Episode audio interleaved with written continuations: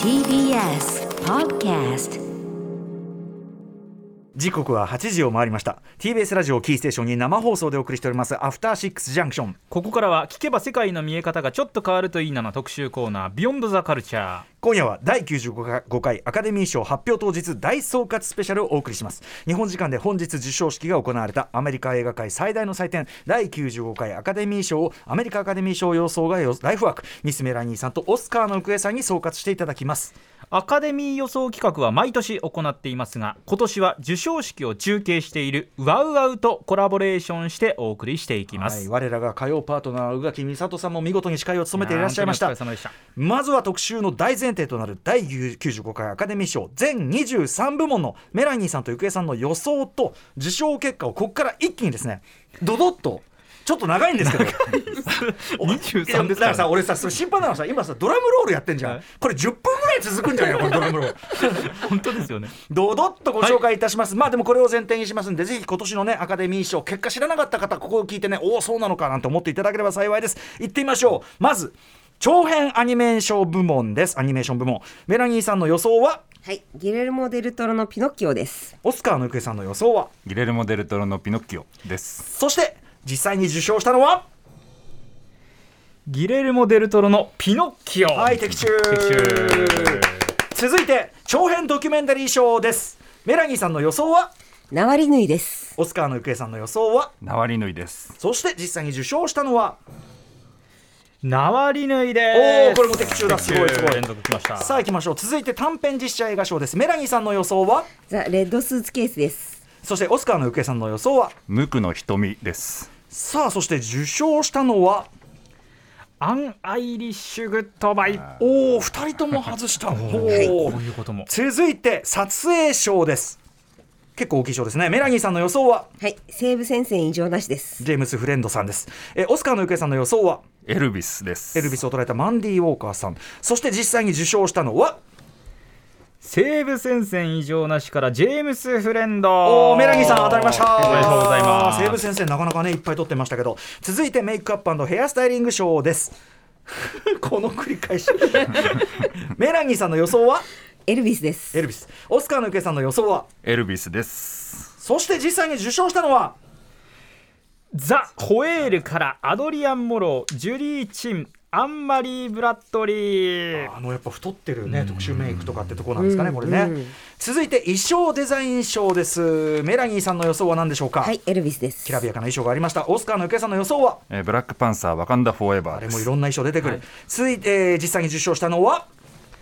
ブラックパンサーワカンダフォーエバーからルース・カーター。おー、ゆくえさん的中でございます。やったー、おめでとうございます。続いて国際長編映画賞です。メラニーさんの予想は、はい、西部戦線異常なしです。はい、リメイクのドイツの映画です。オスカーのゆくえさんの予想は、はい、西部戦線異常なしです。そして受賞したのはドイツの西部戦線異常なし。はい、的中、お二人的中でございます。まだありますよ、全然あるからね。まだ全然ある。続いて短編アニメーション映画賞です。メラニーさんの予想は、はい、僕モグラキツネ馬です、うん、オスカーのゆくえさんの予想は僕モグラキツネ馬です。そして受賞したのは僕もぐらきつね馬でしたなんのこれ聞いてる、何の暗号なの何の暗号伝達続いて短編ドキュメンタリー映画賞です。メラニーさんの予想は、はい、Stranger at the Gateです。あ、これ宇垣さんが推してました。これ YouTube でも、ね、よかったんですよ、ね、これすごい、うん。オスカーのゆくえさんの予想は How do you measure a year です。そして受賞したのはエレファント・ウィスパラー聖なる象との絆。おお、2人ともこれは外した珍しい、はい。さあ続いて美術賞です。美術賞大きい賞ですね、これもね。メラニーさんの予想は、はい、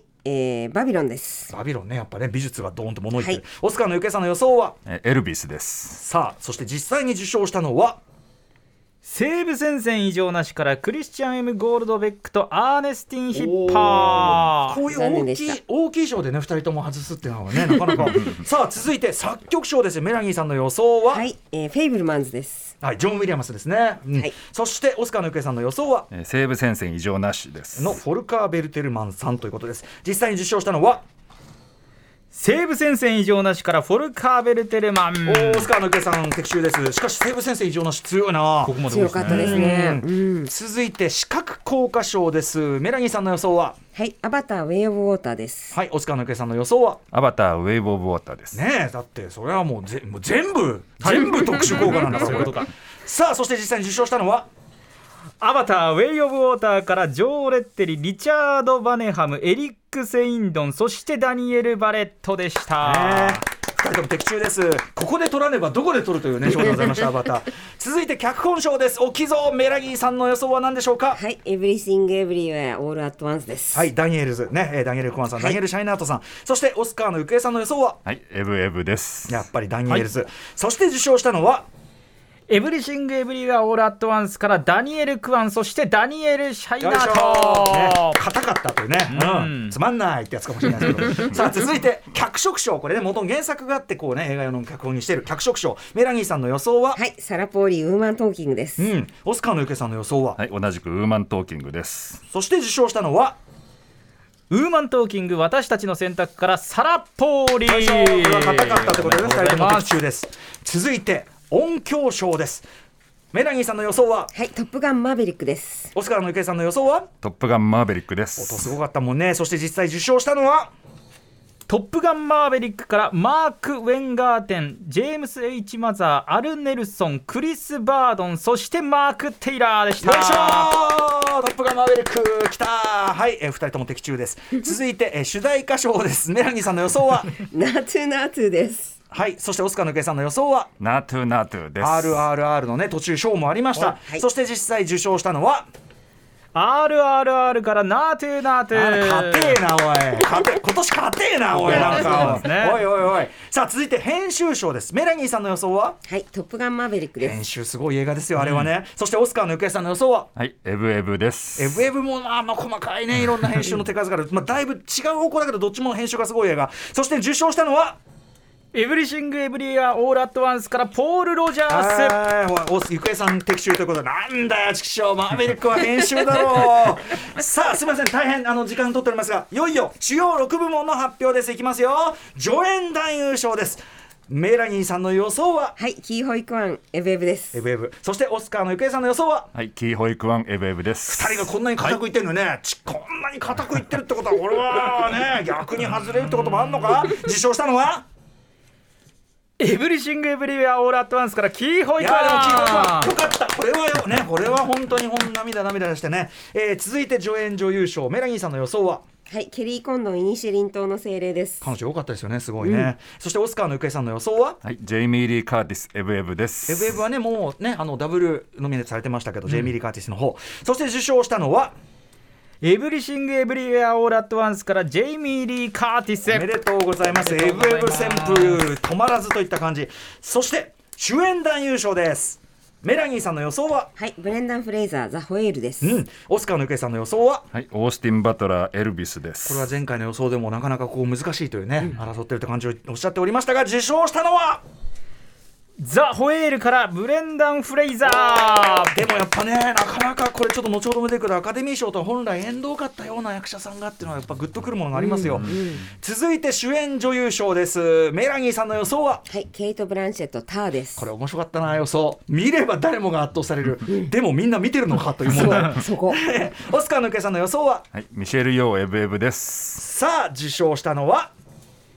エブリシングエブリウェアオールアットワンスからミシェル・ヨー。でもアジア系初の、ね、主演女優賞です。おめでとうございます。続いて監督賞です。メラニーさんの予想は、はい、エブエブの、ダニエルズ。はい、ダニエル・クワン、ダニエル・シャイナートさん、そしてオスカーのゆけいさんの予想は、はい、同じくエブエブのダニエルズです。はい、受賞したのはエブリシングエブリウェアオールアットワンスからダニエル・クワン、ダニエル・シャイナート。エブエブ旋風だ本当に、ね、そしてお待たせいたしました、はい、最後に第95回アメリカアカデミー賞本年度作品賞、メラニーさんの予想は、はい、エブリシングエブリウェアオールアットワンスです。そしてオスカーのゆけいさんの予想はトップガンマーベリックです。これはね、オスカーさんね、ゆくえさんはエブエブだろうけどもう大体エブエブだろうけどでもまあちょっとでもね、トップガンマーベリック取ってっていうのをこのね、願望というか感動というかね、うん、もう込みでもうノミネート自体も感動的なことでしたが、はい、そして受賞したのはエブリシングエブリウェアオールアットワンセ。よいしょー、まあということで、はい、第95回アカデミー賞全23部門、メラニーさんとゆくえさんの予想と結果を一気にお知らせしました。結果、お二人23部門中何部門的中したのでしょうか。メラニーさん。はい、私は14部門でした。ああ、なるほど、うん、そして、ゆくえさん。僕16部門でしたね。なるほど。ちょっとね、硬いっていうところが今年は多かった分、お二人予想屋としてはね、予想屋としての腕の見せ所となるほど、硬いところとでね、なかなか葛藤があったと思いますが、そうですね、でもそんなことも我々お二人に教わったからやっぱ知ってることだから、硬いかどうかも、うん、そうですもんね。僕らもうアカデミー賞何倍もこの番組のリスナーはね楽しんでるはずだと思いますはい、この結果、まずお二人的に、メラニーさんいかがでしたか。あんま良くなかったですね。予想としてはね、予想としては、そうですね。メラニーさんはさ、ほらここ数年さ、もう作品見ちゃって、 そうです、そのブレがさひどいですねまあでもね、その本人の思い入れがあるからそこはね、うん、そうですね、うん、まあ、ゆくえさんもね、16部門ということで、はい、まあまあいつも通りですね、通常運転って感じで、うん、いやということ。ただ今年はとにかく、まあ、エブリアムエブリシングオールアットワンスがずっとその勢いが来て、後ほども伺いますが、硬、うん、い硬いと言われてて、ただ事前のねあれでは、まあ硬いって言われていっぱいノミネートされると作品が実は取らないなんてのも近年多かったんで、うん、どうかななんて言ってたけど、結果そうです、ね、順当に来たというか、強かったです、とっても勢いが本当に落ちないままね、ここまで来たって感じ、うん、僕ちょうど今日エブエブ見てきたんで、あ、そうなんですね、はい、割とほかほか感で、そうなんですねって感じでございます、はい、ということでこちらの受賞結果を踏まえまして、お知らせの後、第95回アカデミー賞細かい部門別、まあ、感想であるとか、まあ、振り返りですね、この去年のアメリカ映画界の振り返り、そして来年への展望、そんな話をやいのやのとお二人ともかなりお疲れだと思いますのでありがとうございます伺っていきたいと思います。よろしくお願いします。よろしくお願いします。アフターシックスジャンクション、時刻は8時今13分です。アフターシックスジャンクション、パーソナリティの私ライムスター歌丸です。そして今夜のパートナーは TBS アナウンサー熊崎和人です。さてこの時間は日本時間で本日授賞式が行われました第95回アカデミー賞の総括を、アカデミー予想がライフワークのお二人、ミスメラニーさんとオスカーの行方さんにしていただきます。引き続きよろしくお願いします。よろしくお願いします。はい、もうでも本当にメラニーさんのから教わってからおかげで何倍もだから年間通して何倍も映画が楽しくなってます。本当に本当にこれは大げさじゃないです、はい、改めてミスメラニーさんのご紹介をしておきましょう。はい、TBS ラジオジェーンスー生活は踊るのパーソナリティ、ジェーンスーさんの高校時代からの友人で、某映画会社に勤める会社員、1989年からアカデミー賞の本格ウォッチをスタート、2000年からアカデミー賞の予想をスタートされます。2020年1月には自身のメソッドなどをまとめた著書、なぜオスカーは面白いのか、受賞予想で100倍楽しむアカデミー賞が正解者から発売されています。うん、私の前の番組ウィークエンドシャッフル時代第89回からお世話になっています、ね、ジェーンスーさんとね、その旧友でこの間もね放送後に来てねいたのかなんつってね、一緒に帰ろうぜなんつってねあそこに見えましたねいたのかなんつって感じよかったですね普通にねそしてオスカーのゆくえさん、今年からね、今回のアカデミー予想にも参加いただいております。ゆくえさんの紹介もしておきましょう。はい、オスカーのゆくえさんはツイッターや映画情報サイトオスカーのゆくえにて最新のボックスオフィス情報などを発信しているガチのボックスオフィスウォッチャーでもあります。ちなみにメラニーさんと同じく普段は映画関連の仕事をされています。はい、ということでお忙しい中、そしてプラス、ね、本日はもうアカデミー賞ウォッチで成功付き合ってている中ありがとうございます。ありがとうございます。ちょっとね、メールをちょっとご紹介していいですか。先週火曜日、3月7日火曜日に主要6部門の予想を伺って、そちらに関してね、まあ、いっぱい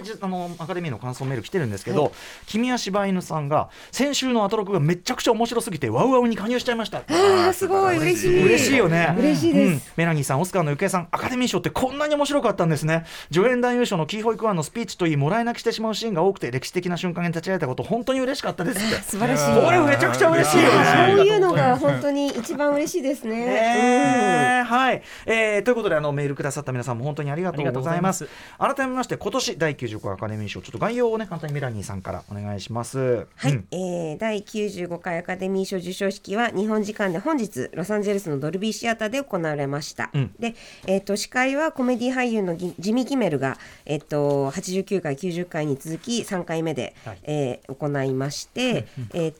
まあ、対象作品は2022年に公開された、うん、公開されたもしくは配信された、はい、作品ということで、うん、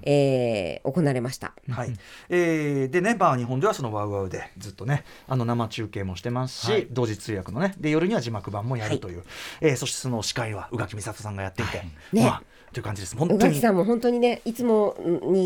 うんですけど、うん、本当にすっごい勉強されてて、うんうん、素晴らしいですよね。ね、なんか、うん、特にもう今年はちょっと本当に、ね、なんか余裕を感じるぐらいの感じでしたね。慣れてきたなって感じがね、本当に本当にありましたよね。感じでしたね。はい、ということでお二人それぞれね、まあ、会社有給を取ってですね、はい、3倍ね。見ました、うん、お二人どんな環境でご覧になった？まずメラニーさんは。あ、私はもういつも通り、はい、いつも一緒に見ている友人の家で、うん、シャンパン開けて、うん、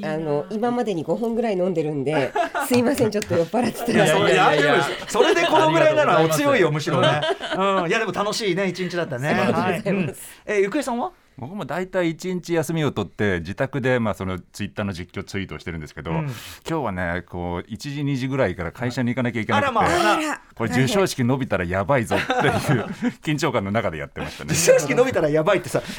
いけないっていういけよってねえ、はい、お二人本当に堪能されたという授賞式です。先週の火曜日のご出演の時も予想はしていただきましたが、その後一応最終の段階までで予想変更した部門ってありますか？あ、ちょっとはあったかな、うん、あれ、うん、ちょっとはあったかもしれないです、うん、ちょっと思い出せないぐらい。そうてかでも大筋は変わってないよね。そう、ね、ここで発表したうん、主なところというよりは、うん、もうちょっとテックの方、そうそうそう、技術賞とか、うん、技術賞とかで、うん、そう、うん、あったかなっていう感じです、はいはい、ゆくえさんも？もう変えてないですね。もうやっぱラジオで発表しちゃったからね、あ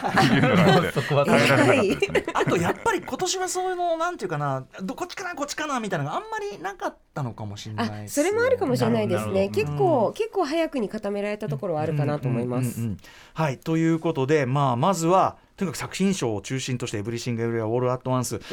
最多ノミネートにして結構取りましたよね、うん、何部門だ？7部門ですかね。部門と、はい、久しぶりじゃないこの総なめ感。いやすごいですよ、うんね、本当に総なめした感じ、うんうん、まずエブエブ旋風いかがですか結果？いやそうなるかなと思ってたら本当になったなという感じで、うん、それ自体は喜ばしいことなのかなと思うんですけれども、うんはいうんうん、結構今回その手ぶらで帰った作品がすごく多かったんですね。しかもそのすごい8部門とか9部門とか、うんうん、たくさんノミネートされてるのに、うん、手ぶらで帰ったっていう作品がすごく多くて、他だとその多めだとイニシェリン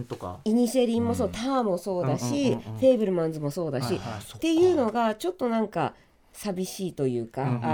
うん、なんとなく気持ち的に、うんうんうん、気の毒な感じというかはありました。そうですね、その分ね、はい、その分日が当たるべきだったところに当たらないっていうのもやっぱあるわけですよね。そうなんですよね。それはそうか、うんうんうん、ゆくえさんどうですか？エブエブ旋風先週もお伝えしたんですけど、まあ、これ大本命でこれだけ撮ったので予想的にはつまらないというふうに言えなくもないんですけど、はい、まあ、やっぱりこの映画が撮るってアカデミー賞の歴史の中では相当すごいことっていうのをちょっと改めて伝えたいんですよね、うんうん、もうこんだけぶっ飛んだ映画が撮るっていうのはもうこう30年ぐらい見てますけど、うんうん、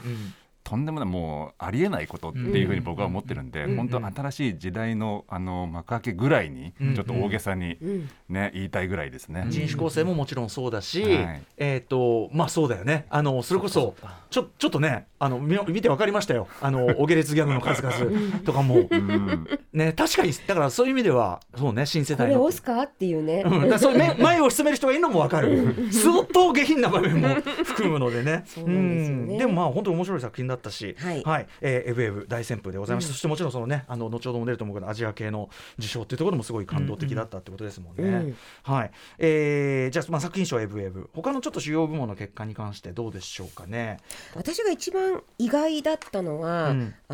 エルビスが完全に無視されたっていうのが結構意外で、はい、衣装デザインとメイクアップスタイリング賞ぐらいですね、うん、あ結局何にも取らなかったんですよ。嘘だそうでそう衣装デザインとか、うんうん、メイクアップとかは撮るっていう風に一番フロントランナーで、しかもオースティン・バトラーも一番フロントランナーで強いって、そうだからなんかエルビスに関しては3部門なのか5部門なのかみたいな、その何部門取るかっていうことが結構みんな気にしてたポイントだったのに、1部門も取らなかったっていうのがすっごくびっくりした。で、エブエブと、西部戦線はすごいたくさん撮ったんですけど、そのさっきも言ったんですけど、何も撮らずに帰ったって作品がものすごく多かったんで、それはね、なんかちょっと今までのそのオスカーに比べて、なんて言うんだろう、ちょっと非情な感じというかがありましたね。まあその投票だから、もちろん総合のね、総意っていうかその総和だから何とも言えないけど、でもなんかそのもうちょっとバランス感覚みたいなものが前は働いてた感じもするというか、そうてかなんかオスカーって結構非情っていつも思ってるんですけれども、はい、それにしてもこんだけなんていうか差が出るかっていうか、これだけその手ぶらで帰る作品が多い年っていうのもね、少ないかなと思うので、それは結構ちょっとびっくりしたかなっていうところでした。ゆくえさん、それに関してはどうですか？いや、本当その通りですね。この、最多ノミネート作品が実は作品賞を取ったり最多受賞するっていうことがもうここ10年で2回ぐらいしかないんですよ、だから本当にエブエブがこんだけ大量受賞したっていうのはもう全然順当な結果ではないんですよね。むしろそうかそうか、一個一個は硬いとかいろいろあっても、それが全部まとまると、いやさすがに取りすぎじゃないのみたいな。そうなんですよ。それが本当に大昔はあったんですけど、最近はねなかったから、それはすごい今回なんて言うんだろう、予想外の結果として、びっくりしました、ね。もちろん、ね、こう注目されたら多分そのエブエブ注目されることはみんな我々みんな、いい面っていうかさ、喜ばしいって思ってるけど、例えばそのアカデミー賞にいろいろ取ったから注目される、普通だったら商業的にはそんなに強くないけど、その芸術的にとかね、そのさっきのターとかもそうだけど、これがあるから見てもらえたり、これがあるから注目されるような作品ってやっぱこういう賞の効果じゃないですか。だからそういうとこはちょっとね薄くなっちゃったっていうか、でそれほど作品の質とかね、だからエブエブがそれだけ絶対的に良くて他が弱かったっていうとそういうことじゃないからね。いや、そうなんですよ、本当に、そこはでも本当にすごい強く言いたいところというか、他の作品も本当に素晴らしいんで、なんかこれでね、結構ね、そのオスカーを取らないって、こんだけたくさんノミネートされて取らないって、結構実は公衆に響いたりするんですね。何もノミネートされないよりも逆の取らなかった方が、そう、取らなかった方が後で響いたりするんですけど、敗者感が出ちゃうのは計らずもそうなんですよ。だけど私としては全然もうターも素晴らしいし、ターなんかね、これからこう日本でも公開だから、ウィメントーキングも本当に素晴らしいし、なんかもうなんかそういうことを気にしないで見てほしいってすごい思いますね。そういうものまさにね、そうか、ちょっとそれこそアートよりの映画ほどね、こういう形で後押しみたいなのね、あるもんね、いやでもなかなかだね。アカデミー賞、ほらここのとこちょっとそういう意味では商業的に興行成績が低めのものが当たりがちだったから、比較的大ヒットした部類であるエブエブが入ることっていうののプラスと影ってやっぱあるね。そうですね、いや本当にエブエブがヒットもしてオスカーも取るって素晴らしいことだと思うんですけれども、しかもアジアのね、その文化みたいなところで、アジアの移民を主人公にした、しかもおばさんを主人公にしたみたいなところで当たるって素晴らしいことだと思うんですけれども、でも本当そのなんかそれが他の作品へのマイナスな、感情につながらないといいなっていうのはすごく思います。これをお聞きの皆さん、それはもう重々お分かりかと思いますが、よく分かってると思いますがということですね。あとなんかこう意外じゃねえな、ここはこうみたいなちょっと気になった部門の話があればぜひお願いします。ゆかいさん、僕結局ね、主演男優賞も最後まで実は悩みましたね、実はその先週予想するときに、ブレンダン・フレイザーで予想かぶってて、これ散らした方が番組的に面白いよねって思ってオースティン・バトラーに変えたっていうのもあったんですけど、これ負け惜しみでもなんでもないですけどでも私それケリー・コンドン同じだからそうお互いにあるそうです散らしてくれたサービスしてくれたの。なるほどね。でも結果的にブレンダン・フレイザーが受賞して本当に良かったなと思って、やっぱり受賞スピーチもものすごく感動的でしたし、もっと言えば今年演技賞を受賞した4人がそれぞれにみんなドラマがあって、受賞スピーチもみんな感動的だったんですよ。そうか、みんなある意味ね、いやそうなんですよ、いわゆる違うストーリーがある人たちで、本当だ、それは素晴らしかったですよね。本当にそうでした。ブレンダ・フレイザーなんか自分が信じられない感じだろうね。だってだと思いますよ。本来の立ち位置からすればキーホイカーンもそうだし、キーホイカーンなんか俳優やめてたんだからね。本当に、気配感やっぱりすっごい良かったですね、うんうんうん、なんか絶対泣くだろうと思ってたんですけどや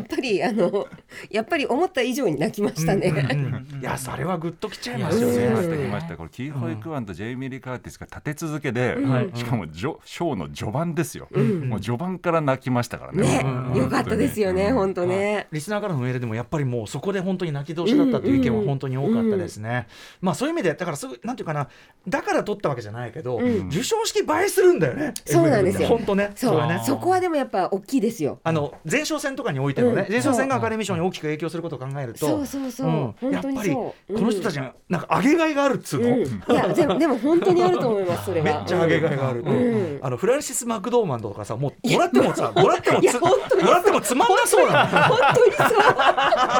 そうねえそれも良かったし本当そうですミシェル・ヨーももちろんアジア系として初の主演女優賞ですから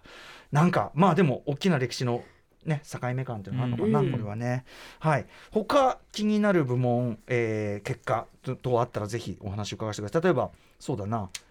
やっぱ僕さっき言った編集賞とかも技術賞的なこともそうですし何かありますかね。編集賞はエブリシングエブリウェアがフロントランナーで、うんうんまあ、作品賞も取るだろうってもちろん予想としてあって、うん、で編集賞も取るだろうって下馬評的にはね、うん、言われてたんですけど、うん私はここトップガンマーヴェリックにとって欲しかったんですよ、うんうん、要はトップガンねせっかく作品賞はまあ正直実際には望み薄だったかもしれないけどそうだけどやっぱねなんかさで音響はうん、撮るだろうって言われてたところだったんで、うんうんうん、だけどやっぱその音響っていうとてもマイナーな賞一つではなく、うんうんうん、やっぱもうちょっと大きいその編集賞をセットで撮って帰ってもらいたいなってすごくあったんで、うんうんはいはい、そのなんかこう願いもあってかけたんですけれども、うん、結局取れなかったっていうのがすごい残念 で、うん、しかもなんか今日トム・クルーズ来てなかったんですよね。そうそれがすごいなんか私はすっごい本当にショックでした、うん、なんかもうトム・クルーズが見たかったからすごいショックでした。そう、うんまあ、撮影中ああまあねミッションインポッシブルね、うん、撮ってて大変なんでしょうけど、うん、でもなんか普通みんなね休んでくるじゃないですか、うんそうですね、だし作品賞までねノミネートされてるからそうなんですよだからでとっても撮る可能性は少なかったと思うんだけれども、うんうん、でもあったわけじゃないですか可能性は、うんうんうん、だからやっぱトム・クルーズ見たかったなっていうのはすごいちょっと残念でしたね。そうね確かにね、うんうん、僕もねこれは編集賞まさに、うんうん、編集賞はトップガン上げてくれよって、ね、いやそうなんですよあの映画の編集はすごいんだよって、ね、そう本当にね、うん、本当にそこはねなんかトップガンがいけるところだと思ってたんで、ね、ちょっと残念でしたね。なるほどな、うん、そうかゆけいさんそういう部門でありますなんか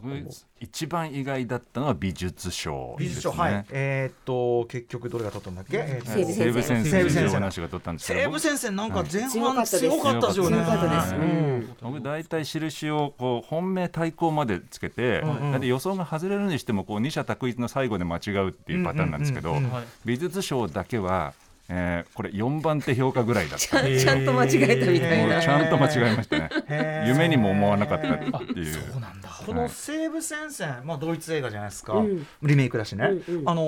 の強さって何なんですか。何なんでしょうね。でもなんかバフタですっごくイ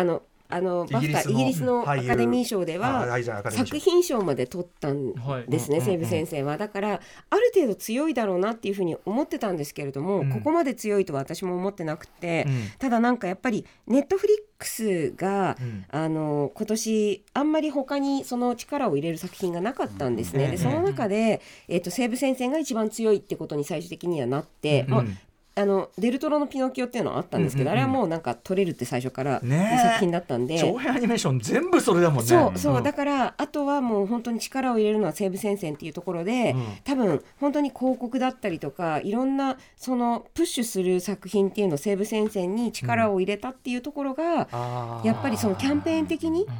強かったのかなと、うんうん、思います、うん、確かにここ数年に比べるとぐっと減りましたしね。そうなんですよ今年すごい少なかったんですよ、ねそううん、今年は本当にスタジオの映画が多くって、うん、それはすごい私的にはその、うんうんうんうん、映画人としては映画館でかけることを最初の目的とした、うん、劇場映画が強いっていうのはすごいいいことだと思ってるんですけれども、うんうん、まあでもその今まで強かったネットフリックスが今年、うん、じゃあ何にかけるかって言った時に、うん、結局最終的にもう西部先生に全ての力を注ぎ込んだみたいなところはあるのかなと思います、うんはいはいうん、でもそれってこうまあ ロビーっていうと非常に悪いな、事前のそういうこうなんていうかな、うんうんキャンペーン、うんうん、を注力するとやっぱりきっちりこう結果出たりとか、そう結局そこでそのキャンペーンで注力するとみんなが見てくれるじゃないですか、うんはい、でネットフリックスって多分ほとんどの人が入ってるから、見られるか、そうなんですよ、見るチャンスがあるっていうことが一番大きくって、うんうん、なんか例えばターとかね、はい、多分見ようと思っても、はい、試写会に行くかそのオンラインのスクリーナーをもらうかしか、うん、で見れないんだけれども、うんうんうん、でもネットフリックスに入ってれば西部戦線は必ず見られるっていうことで、はいうんうん、見るチャンスっていうのがやっぱり圧倒的に多いと思うんですね、うんうんうん、そこがやっぱり強いのかなっていうのはすごく感じました、うん、これだから改めてね、そのアカデミー会員が作品賞でさえ全部見ているとは限らない問題っていう、我々からすればおいふざけんなよお前らっていうねだってね絶対見られる、その要は見られるね、望めば絶対見られるのに、必ずしも全部見てるとは限らない、うんうんまあ、それがある意味一般その観客のねやっぱりアート映画っていうのは見る、うんうんうん、その敷居が高いもんだから、うん、まあ目線が近いっちゃ目線近いかもしれないけど、うんうんうん、なんかね、うん、だからターがそれでフリーとかって聞くと、うん、いやそれはそうだろうけど映画賞なんだからさ、本当そうなんですよ、ちょっと思っちゃいますけどね、そうだからなんか、うん、ね全部同じ土壌でというか、うん、同じ条件で、はい、なんていうか見てなんか判断してほしいとかって思うんですけれども、うんうんうん、でもやっぱりそれぞれにちょっと条件は違っていて、はい、で見やすいものとかたくさん見られているものとかっていうのが強いんだなっていうのは、うん、今回そのエブリシングエブリウェアが勝ったことでもすっごくそれは感じました、うん、なるほどね、うん、そうか、他になんかこう予想外だった部門とかあります？細かい部門でもいいですよ。先ほどのねちょっと細かい話になりますが、短編部門とか結構2人とも外れてる。だからさっき言ったですね、セカンド第2候補でもなかったみたいな感じだったりするんですかね。多分ゆくえさんも同じだと思うんですけど、はい、あえて外したみたいなとこありますよね。あえて外した短編でもないですか、ね、でもね短編実写映画賞は、うん、実はねこの僕が本命にした無垢の瞳って、うん、アルフォンソ・キュアロンがプロデュースしてるんですよ、うん、それなんだ、うんうんはい、なるほど、まあ、だから結構その短編って、まあ、去年撮ったザ・ロング・グッドバイが、うん、俳優のリズ・アメッドがプロデュースしてるとか、うんまあ、やっぱりそういうネームバリューがかなり得票に左右するので、まあ、無垢の瞳取るんじゃないかなと思ってたんですけどね、うんうんうんまあ、それよりもアイリッシュパワーが勝ったっていう。そうですね今年のそう、はい、アイリッシュパワーがおっしゃってましたね。そうただその無垢の瞳と並んでアイリッシュグッドバイってフロントランナーだったんで、うん、その、短編実写に関しては割と、なんていうんだろう下馬評通りだったかなというふうに、うんうんうんうん思いますし、うんうんうん短編アニメもそうでしたし、うん、短編ドキュメンタリーも実は全部やっぱり、下馬評でフロントランナーだったものが取ったんですね。なので今年はそういう意味では当てやすかったの。私なんかはなんか短編下手に全部見ちゃったりとかしてるんで、好みで出たね予想にぶれそうストレンジャーアットザゲートねすごい良かったってね。そう良かったです、うん、しかもこれ皆さん YouTube で見られるらしいんでこれねちょっとね見とこうかなっていう、ね、そう話ですよね。なんかこう時事ネタ的にもいいなと思ったし、うんうん、それはマララさんがうん、なんだろうプロデュースなのかサポートなのかに入ってるみたいな、うんうん、こともあったりとかして、うん、すごく良かったし、うんうん、あとそのレッドスーツケースっていう私がかけたライブアクションの、うん、短編実写の作品もすごい良かったんで、うんうん、皆さんよかったらぜひ見てください。レッドスーツケース、まあ、お二人がね外した作品もね、はい、もういいからっていう、ね、もちろんそういうことですね。もういい映画は何でもおすすめしたいです、うん、なるほど、はいということで、まあ、強かったのは、まあ、エブエブと、まあ、西部戦線というところはもう本当に今年はちょっとなんか一色すぎてねもうそれ以外ないからあんまりあららっていう感じだけども、あでもウーマントーキングね脚色賞は固く取って、うん、そう、うん、よかったです。サラポリ取れて本当に嬉しかったです、うんはいお互いの予想でなんかこう理由を聞いてみたい作品とかありますか？これなんでこれにしたの？でもあんまり変わんないそこまで謎なチョイスしてるわけじゃないからね。そうですね、うんうん、でもメラニーさんの作曲賞、うんジョン・ウィリアムズを選んだっていうのは、はい、実は全然有力視されてなかったので、はいはいはいはい、これ理由を聞いてみたいですね。いやなんかもう91歳だから、うん、もう引退ねする情が入って、ね、ジョン・ウィリアムズって最終的に私昨日予想全部バーッと入れた時に、はいはい、その手ぶらで帰る作品っていうのが結局ね本当に5作品とか今日あったんですけど、うんうん、それぐらいになっちゃって、うん、なんかそれはやっぱり良くない気がしたんですよ、うんうんうん、でやっぱりどの作品もどっかで認められなきゃいけないみたいなのがあって、うんうんうん、それで最終的にちょっと散らしたみたいなところがあって、うんうんうん、で、イニシャリンはそれが助演女優賞だったし、うん、あよかったしあの人本当そうだったし、なんだっけ、フェイブルマンズはそれが、作曲賞だったっていう、うん、そうそうそう、はい、しかもねジョン・ウィリアムズセットだとなんとなくさなんとなく、うん、俺のイメージこれなんとなくもうスピルバーグ感というかそうなんですよ その感じ全体 その感じ全体に対してるでしょだけどそのスピルバーグジョン・ウィリアムズっていうそのセットがねうん、うん、いつまでじゃあこの先楽しめるかって言ったら分かんないわけじゃないですか、うん、もしかしたらこれ最後かもしれないと思ったらなんかここでその、うん、リワードしなきゃみたいなのがちょっとあってだからさ私の考えたベストアカデミー賞っていうラインでもあるのかなちょっとね多少ねいやそう多少考えるこうあるべきかなりそれはあると思いますそうでもね分かる分かるそう私だったらこうするみたいなところがかなり反映されてるっていうところで、うんうんうん、フェイブルマンズは本当にここしかなかったんですよね、うんうん、入れられるところが気持ち分かりますジョン・ウィリアムズってさだって俺この間ドン・シーゲル特集上映見に行って殺人者たちって見たらこれジョン・ウィリアムズだったからね60何年だろうねいやでも本当にもう何年やってるのって話じゃないですか嘘だろみたいなそうずーっと第一線だから、ね、本当に、うん、逆に、メラニーさんから見てなんかゆくえさんの予想であでもねゆくえさんの予想は本当に私もそれにしてたなって思うことがほとんどだったんで、うんね、意外というのはさすがだなっていう感じでした、うん、チョイスは、うんうん、ゆくえさんにちょっと質問はいゆくえさんならではのあれとして、今年なんていうんですかね、今年のまずアカデミー賞全体、はい、ちょっと計算しないと分からない。ボックスオフィス的に、興行収入感的に、高い方低い方でいうと。私はやっぱもうノミネートされてるもの自体がかなりヒットしてる作品が多かったんですよ、うんうんうん、で、受賞したエブエブも、北米だけで7300万ドル稼いでいるので、うんうん、この7300万ドルって実は過去10年の受賞作の中には3番目に高いですね、うん、1番がアルゴで、2番が、ね、グリーンブック、うん、これに続いて3番目なので、興行収入的にはかなり高い方ですね、うんうんうんうん、はい、でもう一個この制作費でも行くとですね、制作費は確かに制作費は今年もダントツでアバターがとんでもないお金かけてるんで、エブエブとアバターの20分の1ぐらいの制作費なんですよ、うんうんうん、とはいえ2500万ドルぐらいなので、うんうんこれもですね過去10年の中で行くと、うん、実は2番目に高いんですよね、はい、だからそれだけ今年のもう過去10年っていうのは、うん、低予算の映画がずっと撮ってきたっていう話なんですよね。確かに2500万でも全然高くないんですけどねアメリカにおいてはね、はい、そうですよね。でもそれより、ノマドランドだとか、ね、ムーンライトだとか、それはそんなにかかってなさそうみたいな、ね、感じだもんね。あじゃあ、かなり、華やかっちゃ華やかな、そうですね、あれだったってことですかね。そこにトップガンとかも入ってくるわけだから、そうですそうです大変なことだね、はい、そしてもちろんアカデミー賞といえば賞としてというのもございます、うん、今年賞としてのアカデミー賞はいかがでしたか、メラニーさん。賞としてのアカデミー賞はなんか元に戻ってというか、うんジミー・キメルもすごく良かったですし、うん、全体的になんかバランスが取れていて、うん、すごくいい印象でした。スピーチとかもなんだろうそんなにこうハプニングみたいなものはなくって、うん、全部こう安心して見られる、うん、しかも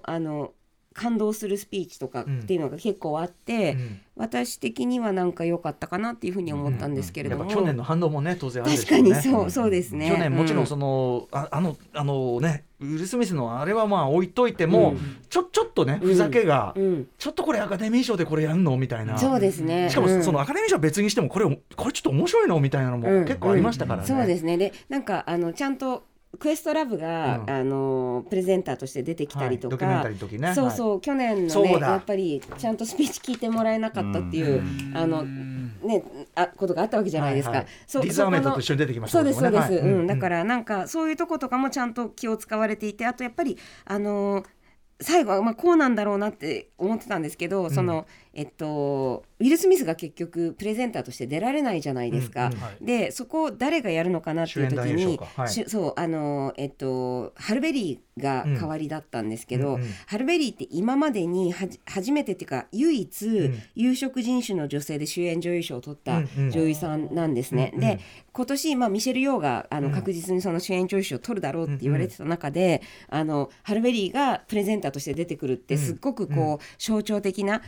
意味があって、できっとここかなと思ってたらやっぱりそこに出てきて、でまあ見せるように、その賞を渡すっていうところとかは、なんかとってもやっぱり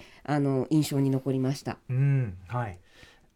ゆくえさんどうでしょう、賞としての。これちょっと授賞式のプロデューサー目線でお話をするとですね。やっぱりこの授賞式が単純に長いっていうのがすごい問題視されてるんですよ、で大体本当に2000年代前半ぐらいまでは4時間あるっていうのが通常運転だったんですけど、まあ、これをいかに短縮するかっていうのを、毎回こうすごい試行錯誤してるんですね、でその結果去年6部門を事前発表するなんていうとんでもないことをやらかしたんですけど、今年その6部門をちゃんと23部門生放送でやって、で結果去年より短かったんですよ。へー、どこをスピードアップしたんですか？これ本当にすごい細かいところなんですよね、実は受賞発表してから受賞者が壇上に上がるまでの時間っていうのが結構ロスタイムされてるんですけど、今回これかなり短縮されていましたね。あそこでいろんな人にねこう横握手したりあれがあるからね。そうなんですよ。そういう細かいことをやって結果今年3時間半ぐらいで終わったので、僕も仕事に間に合ったんですけどまあ野球で言えばチェンジさっさとしてそうですね、そこのスピーディーにだらだらしてねえでみたいなことですかね。そうなんだね。じゃあ割とまあ今年は本当にまあつつがなくって書いてる人も多かったですけど、まあちゃんとらしい、そうですね、しかもスピーチで感動してとかね、らしい感じだった、あとショーとかねいかがでしたか？出し物ナートゥダンスありましたけど、なんか私ナートゥすっごい期待してたんですよ、で主役の2人が出てきて、やるのかとね、そうなんですよ、思ったらなんか歌う人とダンサーの人と全然違う人が出てきて、ちょっとがっかりでした。俺もねあれ思ってたのじゃないんだけど、そうなんですよ。でもちろんそのナットダンスはそのまんまなんだけど、私たちとしては2人が見たいわけじゃないですか、2人がね壇上で本当に踊るのを見たかったのに、全然違う人だとやっぱりちょっと興ざめというか、そうねあれはすっごい残念でしたシークエンスとしてはね、踊りも上がるし曲もいいし、ちゃんとねちゃんとやってだけど、そうだけどやっぱり人が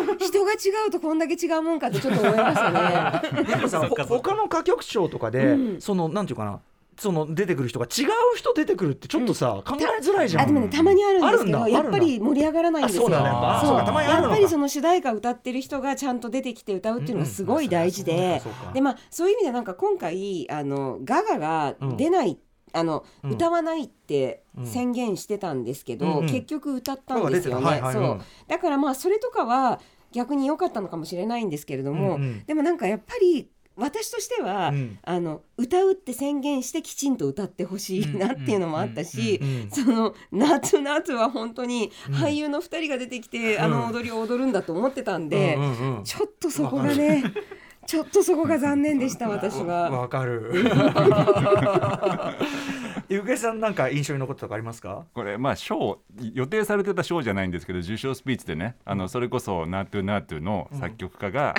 その受賞スピーチをこうカーペンターズを聴いて育ったから、トップオブザワールドに乗せて感謝の気持ちを歌うよって言って、歌い出したんですよこんな急に歌い出す受賞者って初めて見たなと思って、でもあれすごい良かったですよね。面白かったですね、しかもそれがトップオブザワールドって歌っていうのがね、すっごく良かったですよね。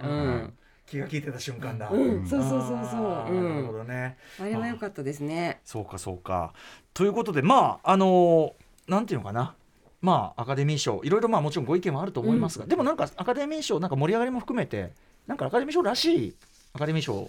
な気もするんですよね。そうですね。ちゃんと華やかな、まあエブエブね、取り過ぎ問題あるにしても、いや別に取り過ぎ問題じゃないです。でもさこれってすごいやっぱなんていうかな、もうちょっとライト層にとってはいいことかもしれなくて、やっぱそんだけ取ったんだったら、いやだし、そのやっぱりねアジア人の女性が主演女優賞を取るのは、うん、ノミネートされるのも含めて初めてなわけですよ、うん、でしかも彼女60歳で、うんね、結構そうそう、そのなんか特にねその年齢いった女性には役が来にくいとかっていうことがハリウッドでよく言われている中で、しかもアジア人でもっと役が来にくいっていう中で、彼女がその主演女優賞を取るってすごく大きな意味があることで、あとそのねキー保育園にしても、そのアジア人男性にはなかなか役が回ってこないっていう、それで彼は結局役者を一回辞めなきゃいけなかったっていう状況があって、でもそれカムバックして助演男優賞を取るっていうのはすっごく夢のある話で、本当になんかそのジェイミー・リー・カーティスもね、あんだけ親がすごい大スターで、はい、2人とも大スターで、ねで2世として生まれて、だけど今まで一度も64歳まで一度もノミネートされたこともなくってっていう中で、やっぱりねそんなこうオスカーって感じの、作品たちはなかったもんね。ハロウィンですからね。そうだね、もちろん最初ハロウィンだしだからやっぱりその彼女が64歳で初めて受賞するとかってすっごくいい話で、っていうことを考えると本当に素晴らしい、ブレンダ・フレイザーにしても、カムバックストーリーがあるし、今年は本当にねおっしゃってるけど俳優賞は全部そこなんかそう物語がある素晴らしい結果だったと思うんですよ。だから、なんかそういう意味では本当にオスカーってすごくいいものだなって思わせてくれる、授賞式だったなっていうふうに思います。しかもそのね作品賞のとこ僕そこは見れてないんだけど、ハリソン・フォード出てきて、最後ねして、ハグしたんだもんね、そうですそうです。それはね、なんかやっぱりいろいろあるけど、それは泣かないわけにいやそうですよ、いや涙は多かったですね今回、本当に、っていうことですごい良かったです。ちゃんとなんていうの、その映画の歴史っていうかさ、そのスパンも感じさせてくれる、今ここだけが勝負なんじゃなくて、長年のその不遇の歴史も含めて、で今でもここまで進歩してこれがあるみたいなことをすごい実感させてくれるのはすごいいいなと思って、いや本当に本当に、素晴らしかったと思います。いやということでお疲れ様でございましたでもね皆さん1年なんてすぐなんですよ、ね、アカデミー賞、もうだってそんなこと言ったらアカデミー賞、来年のアカデミー賞作品もう公開されてんですよって、ね、でもそうなんですよ、去年、今ねちょうどサウスバイサウスウエストっていう映画祭が、テキサス州オースティンで、行われてるんですけれども、まさにそこでエブリシングエブリウェアオールアットワンスは去年デビューしたんですよ。ああそうなんだ。そうこの映画のその特徴として、普通はだいたい秋の映画祭、テルライドとかトロントとかベネチアとかそういうところでお披露目されて、戦線に乗ってくるってことが多いんですけれども、エブリシングエブリウェアに関しては去年のそのサウスバイサウスウエストっていうこの3月に行われる、アメリカでね行われる映画祭でデビューしたっていうのが、すごくそのいつもの映画と違うとこなんですね。たまにサンダンスっていう1月に行われる三段映画祭っていうのがあるんですけど、そこでデビューするって映画で、オスカーに来るっていうのはこうだとかそうなんですけど、サウスバイサウスウエストって本当に多分エブリシングエブリウェアが初めてじゃないかっていうような、あとトゥーレスリーってアンドレア・ライズボローがノミネートされたのも去年のサウスバイサウスウエストで、本当になんかサウスバイサウスウエストはもうちょっと、自分たちでその宣伝した方がいいんじゃないかって思うぐらい、今回のオスカーには貢献している映画祭なんですけれども、それが今行われてるんですね。しかもなんかより若いそうのね支持って感じするもんね。そうなんですよ。そう、ちょっとだからいつものそのオスカー映画じゃない感じの、アウトオブザボックスって言われる、そのなんて言うんだろう、こうちょっと、企画外みたいなところの作品が出てくるような映画祭なので、だけど今行われてるんだけど、あんまりみんなそれに注目してないみたいなところが、真のやっぱウォッチャーは前哨戦としてサウスバイサウスウエストもう始まってるっていうねありますよね。でもそういうとこね、ゆかりさんもやっぱりもうすでに来年の、先ほどちょっと出た三段映画祭の中でも、もう今年もうその三段映画祭ですごい評価されて、来年のアカデミー賞来るだろうって言われてる作品がもう一作品あって、そうなんだ。これもねあれなんですよ、その韓国人が主役のお話なんですよ。なんて作品ですか。パストライブズ、過去は生きている。そうですね、パストライブズ、でその韓国人の男女が、幼い頃に、別れて20年後にニューヨークで再会してっていう、恋物語らしいんですけど、これが相当いいらしくて、もう今から噂になってるんですよね。サウスバイサウスウエスト注目だよとそうですね、サンダンスとね、ちょうどでもそのやっぱりで劇場公開されて、ウェーブが、ですごいそのなんかめちゃくちゃすごいヒットの仕方してて、1回入って上がってって下がってまた上がってみたいな、これ絶対本当に面白いやつだろうみたいな、日本でやんねえのかよみたいな文句をこの番組で言ってたんですよ。だからそう考えるとこうもう始まってる感は本当にあるぐらいからね、楽しみでございます。あと、はい、あ、お時間来てしまいました。来年も楽しみにしておりますということで、ミスメラニーさんとオスカーのゆくえさんによる第90回アカデミー賞答え屋さんの総括でございました。お二人の総括を聞いて、授賞式もう一回見たくなった、見逃したけどやっぱ見たいという方もいるのでは、そんな方に朗報です。はい、ここでワウワウからのお知らせをさせていただきます。ノミネートの数だけドラマがあるワウワウでは、アカデミー賞授賞式を今年もお届けします。今日この後夜10時からは第95回アカデミー賞授賞式の字幕版を放送と、ワウワウオンデマンドの配信でお送りします。世界が注目する映画の祭典、アメリカロサンゼルスのドルビーシアターで行われた授賞式の臨場感をぜひワウワウでお楽しみください。番組案内人はジョン・カビラさんとアトロク火曜パートナー宇垣美里さん、ゲストにセクシーゾーン 中島健人さんをお迎えしています。そしてスタジオは映画評論家の町山智博さん、映画監督の大友圭司さん、レッドカーペットレポーターは映画ライターの小西未来さんが担当してお届けしました。今朝の生中継をもう一度見たいという方はワウワウオンデマンドでアーカイブ配信中ですので、ぜひチェックをしてください。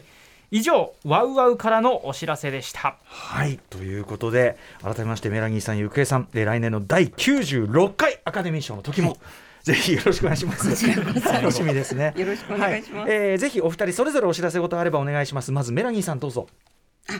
特にないです。まあ本ね、本よろしく。そうですね。正解者から出てますね。なぜオスカーだいぶ前の本ですけど。いやでもね、あの時ぐらいからさ、それこそそのなんだパラサイトがさ取った年の本じゃない。そうですね。だからこうなんていうかな、新しいアカデミー賞になり始めた時期の話だし。そうですね。いや本当にでもね、本当に半分ぐらいしか役に立つ情報がないかなと思うんですけど。ぜひぜひ。まあよろしければぜひお手に取って。いやメラニーさん開いていただきました。本当に新しい楽しみの。ありがとうございます。そしてオスカーのさん、僕も特にないんですが、まあ、やっぱりこう、ね、受賞した作品エブエブも今絶賛公開中ですし、あとブレンダン・フレイザーの、ね、ザ・ホエールもまもなく公開、もうウーマントーキーもそうですね、はい、まあ、ノミネートされた作品、受賞した作品もいっぱいこれから公開されるので、ぜひ劇場で見ていただきたいなと思います。本当そうですね。僕はあのメラニーさんの紹介でもう断然ターン見たくって見たくて、嬉しいです。ターン見たくて見たくて、いやもうぜひ見てください。本当にしょうがない状態になってますよ。素晴らしい映画だと思います、私はめちゃくちゃ楽しみにしてます。ぜひぜひ、ということで、ここまで第95回アカデミー賞発表当日大総括スペシャルをお送りしました。ミスメラニーさん、オスカーのゆくえさん、ありがとうございました。ありがとうございました。After 66 junction.